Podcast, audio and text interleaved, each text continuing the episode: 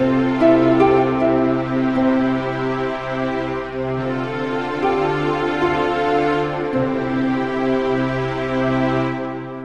back to the Genesis of Conception. I'm your hostess, Bex David, and this is the space between the picket lines.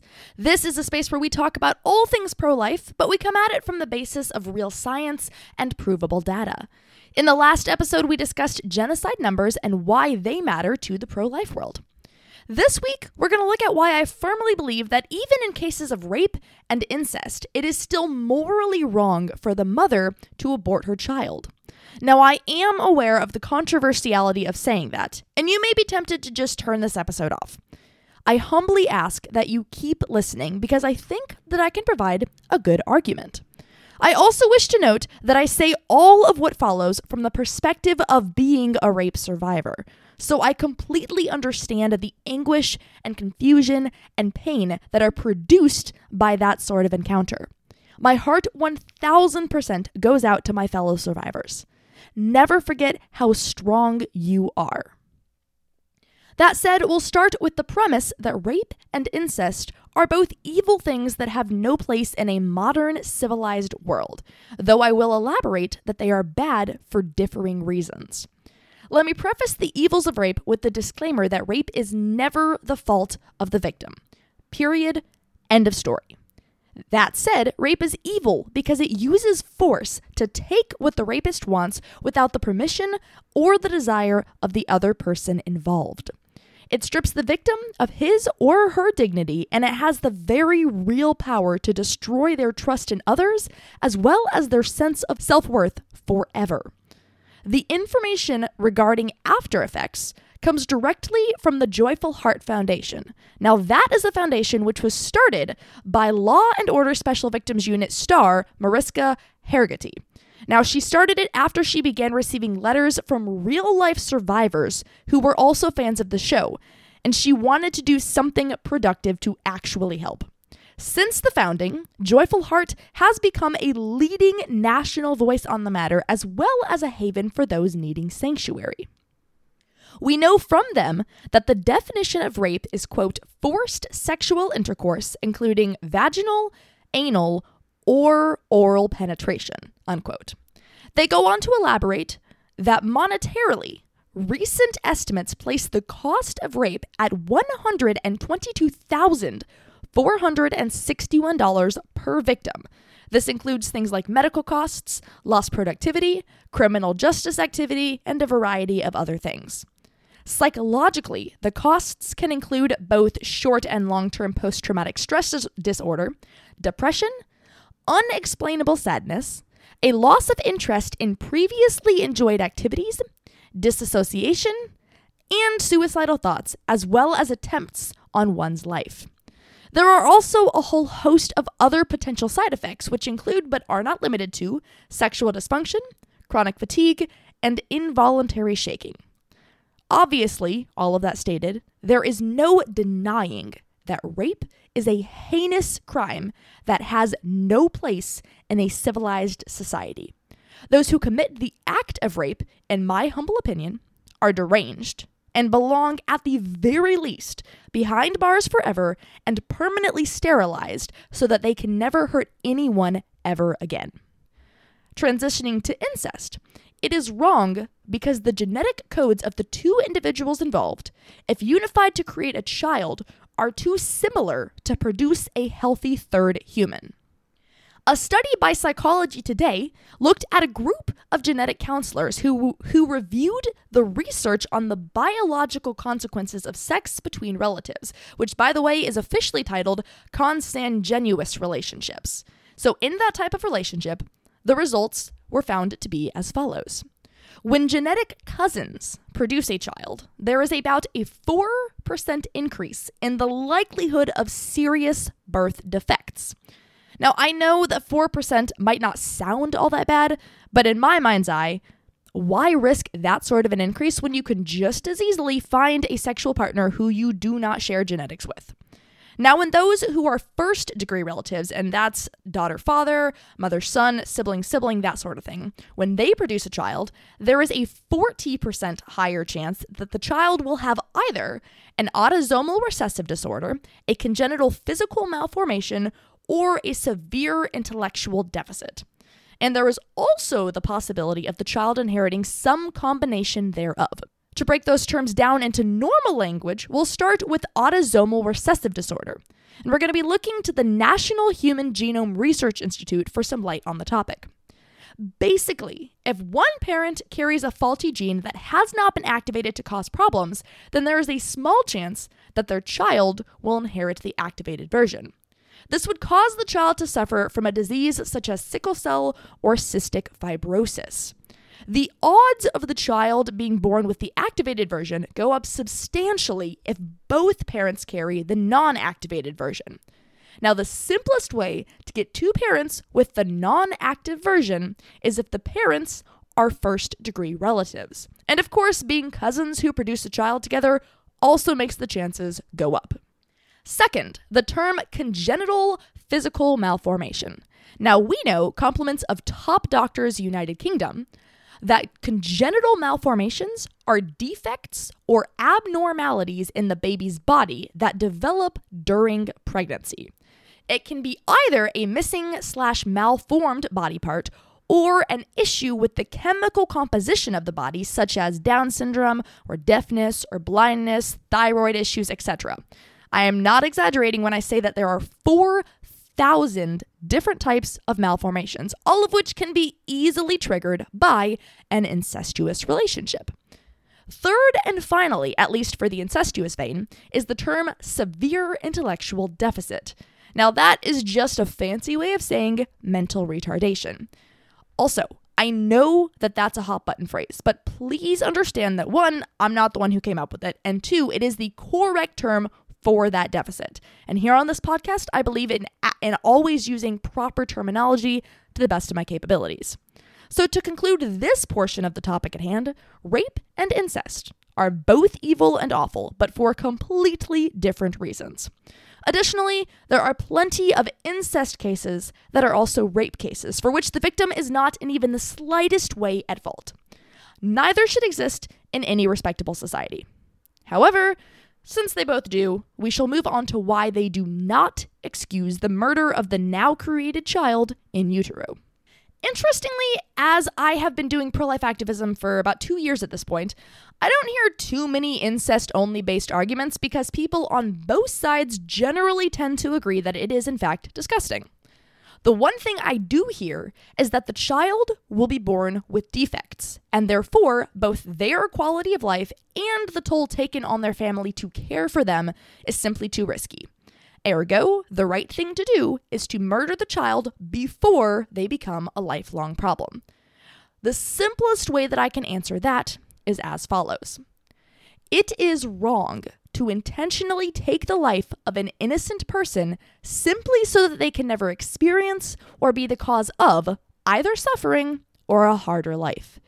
It is an immoral, preemptive solution to a problem that you do not have any way of knowing will actually be a severe issue. Doctors aren't God, which means that they are capable of being wrong. And even if the doctor is not wrong, everyone suffers in this life. It's a product of the fall of mankind. It is right and it is proper to try to fix the suffering, but it is never the solution to just kill the sufferer. And yes, for that exact reason, I am against elective suicide, but that is not the focus of today's episode. That said, at its core, the pro choice argument on this topic has a few different limbs, all of which focus on the concept of either rape or incest rape. First, the fact that the mother is now being forced to carry what has oftentimes refer- been referred to as devil spawn that she did not ask for or desire, which strips her of her bodily autonomy post rape and also causes further trauma. Second, the fact that the mother will be constantly reliving the trauma that she experienced at the hands of her attacker simply by caring for her child post birth, either because the child might have the temperament of the rapist, the looks of the rapist, or both. Lastly, the fact that the mother is now forced to remain permanently connected to the rapist by the necessitation of them both parenting the child. I most frequently hear this argument when brought up by those who experienced either spousal or relationship rape. So I'll tackle each of these arguments separately and give the pro choice er, pro sorry, pro-life answer. Regarding carrying devil's spawn and the consequent stripping of bodily autonomy, there are multiple different things to address. First, killing the child destroys the best DNA evidence that one could ask for regarding proof that intercourse actually occurred, which only serves to help the rapist. Second, while the mother absolutely has bodily autonomy, she is no longer the only human life at stake. That new child also has bodily autonomy that must be respected. And for reference on that, I have several episodes in this series that delve specifically into why that is true. I highly recommend you go and listen to them after this episode.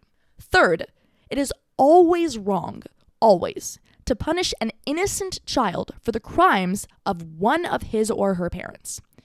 Just as you would not look at a newborn and blame their father or and blame them for the father or mother being a murderer, you have no right to look at that newborn and blame them for the fact that their father or their mother was a rapist.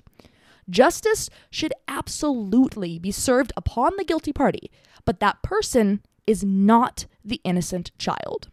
Then, on the note of the child being a constant triggering trauma for the mother post birth, there are some women who feel that way. For them, I believe adoption to be the right answer. They should not be around that child for as long as the child will be re- will be a reminder of what happened to them. But again, the child is not at fault for the sins of their parent and should not face murder as the solution. It will only serve to be more traumatic for the not guilty parent down the road. Now, as a quick side note on this point, I hear frequently that the child will experience severe trauma and slash or neglect in the foster care system, so it would be more merciful that they just be killed in utero instead. Now, another way to phrase that argument is that it is better to kill the sufferer preemptively than to try to eliminate the causes of suffering. I have already elaborated why that is a bad argument. I also want to point out that Live Action conducted not one, but two separate in depth studies of post rape pregnant women. So, women who were raped and then they got pregnant. And this study looked at both those who chose abortion and those who chose life. And it found some incredible and interesting results. I'll share the top four with you. Number one 88% of women, 88, who chose abortion after rape regretted it and felt that they had made the wrong choice. Number two, 93% who chose abortion said that they would not recommend the same decision to somebody else. Number three, 43% said that they had felt pressured by either families or abortion workers or both to choose abortion even when they wanted to keep the child. And number four, of the women who carried to term, not a single one regretted having her baby. And she even and they even stated that over 80% explicitly expressed happiness about their child. Now, as an interesting side note here, I liked the phraseology that these women used in reference to choosing life and giving birth. They used phrases like totally selfless act, a generous act, a display of courage, strength, and honor, and finally, proof that they were better than the rapist. Now, my favorite quote from these studies is as follows While he destroyed, she can nurture. The moral of the story being one heinous, selfish, horrific act of violence should not produce another. Now, on the argument of co parenting with the rapist, my prayer is that the rapist would be castrated and jailed for life. But no matter what, I cannot emphasize strongly enough that the rapist has no place in either the child's life or the life of the non guilty parent. A rapist is not a stable person and will only bring chaos and pain to all other parties involved, period. Now, I've also been asked whether the child should be made aware of the horror that brought them about. I would honestly have to say, I think it's a case by case basis. Let me explain. Some of the strongest pro life warriors I know are, are such because they were the child of rape and their parent chose life. That knowledge altered their life in a positive way forever, which is fantastic. However, some do not have either the constitution or the mental fortitude to handle that kind of information. I would personally advise ensuring that the child has developed enough to understand how precious and loved and worthy and not bad they are. If and when that conversation takes place, in my humble opinion, it should happen once that developmental milestone has been reached. But the overarching concept of the pro life answer to the question of what about rape and incest is twofold in nature. First, do not have a consensual sexual relationship with someone you know that you're related to. There are literally billions of other options. Second, in any case where a woman is impregnated against her will, the rapist should be castrated and jailed for life or killed. Pure and simple. But the resulting child should not face the death penalty for the sins of his or her parent.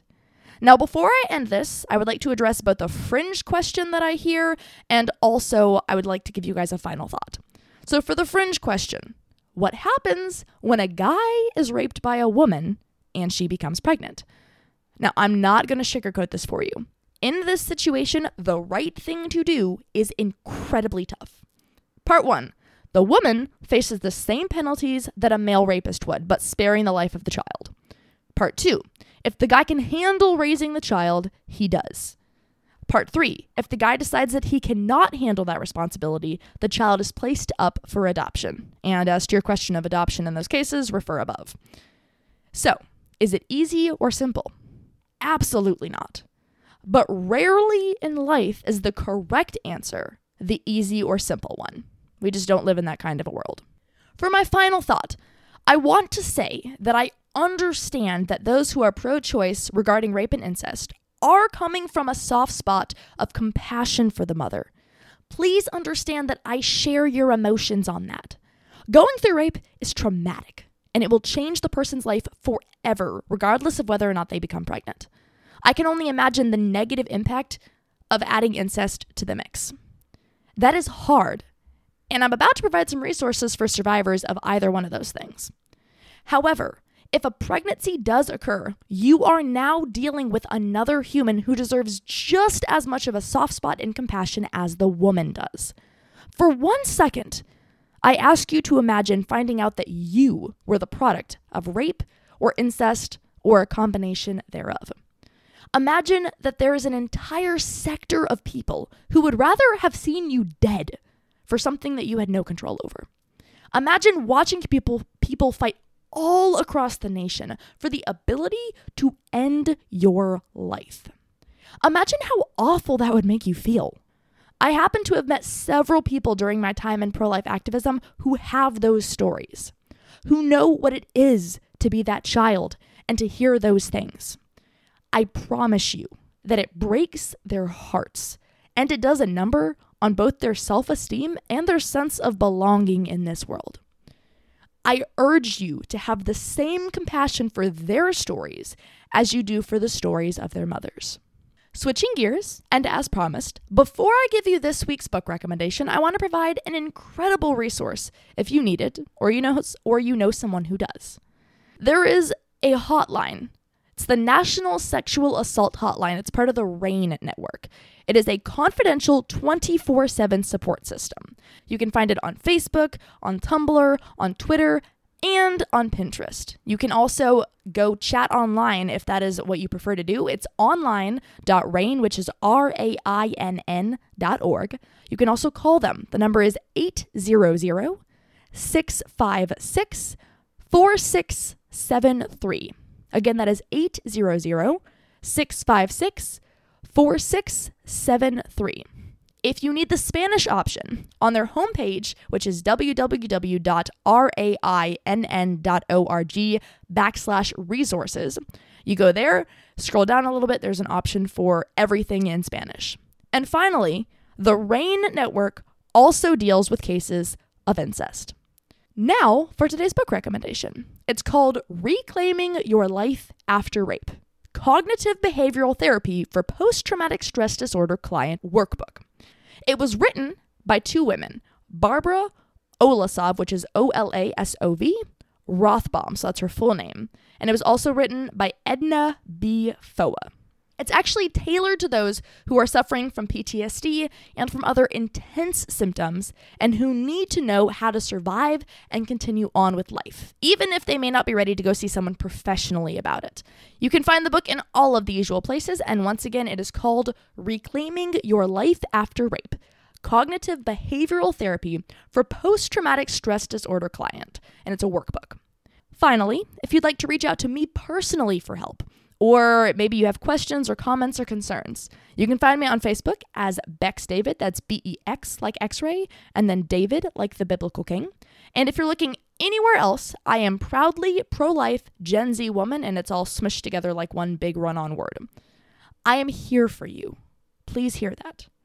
I am here to help in every way that I possibly can. I can connect you to any resources you might need. And if I don't know the answer myself, I will find it for you and then I will give it to you.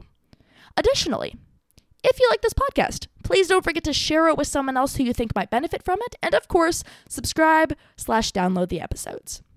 Now, next time, we'll be discussing the concept of being born alive and left to die. It is real and it is happening, and we're going to talk about it. Now, between now and then, I challenge you to live as though you are loved and cherished and precious simply because you're alive and our Savior did not create you by accident.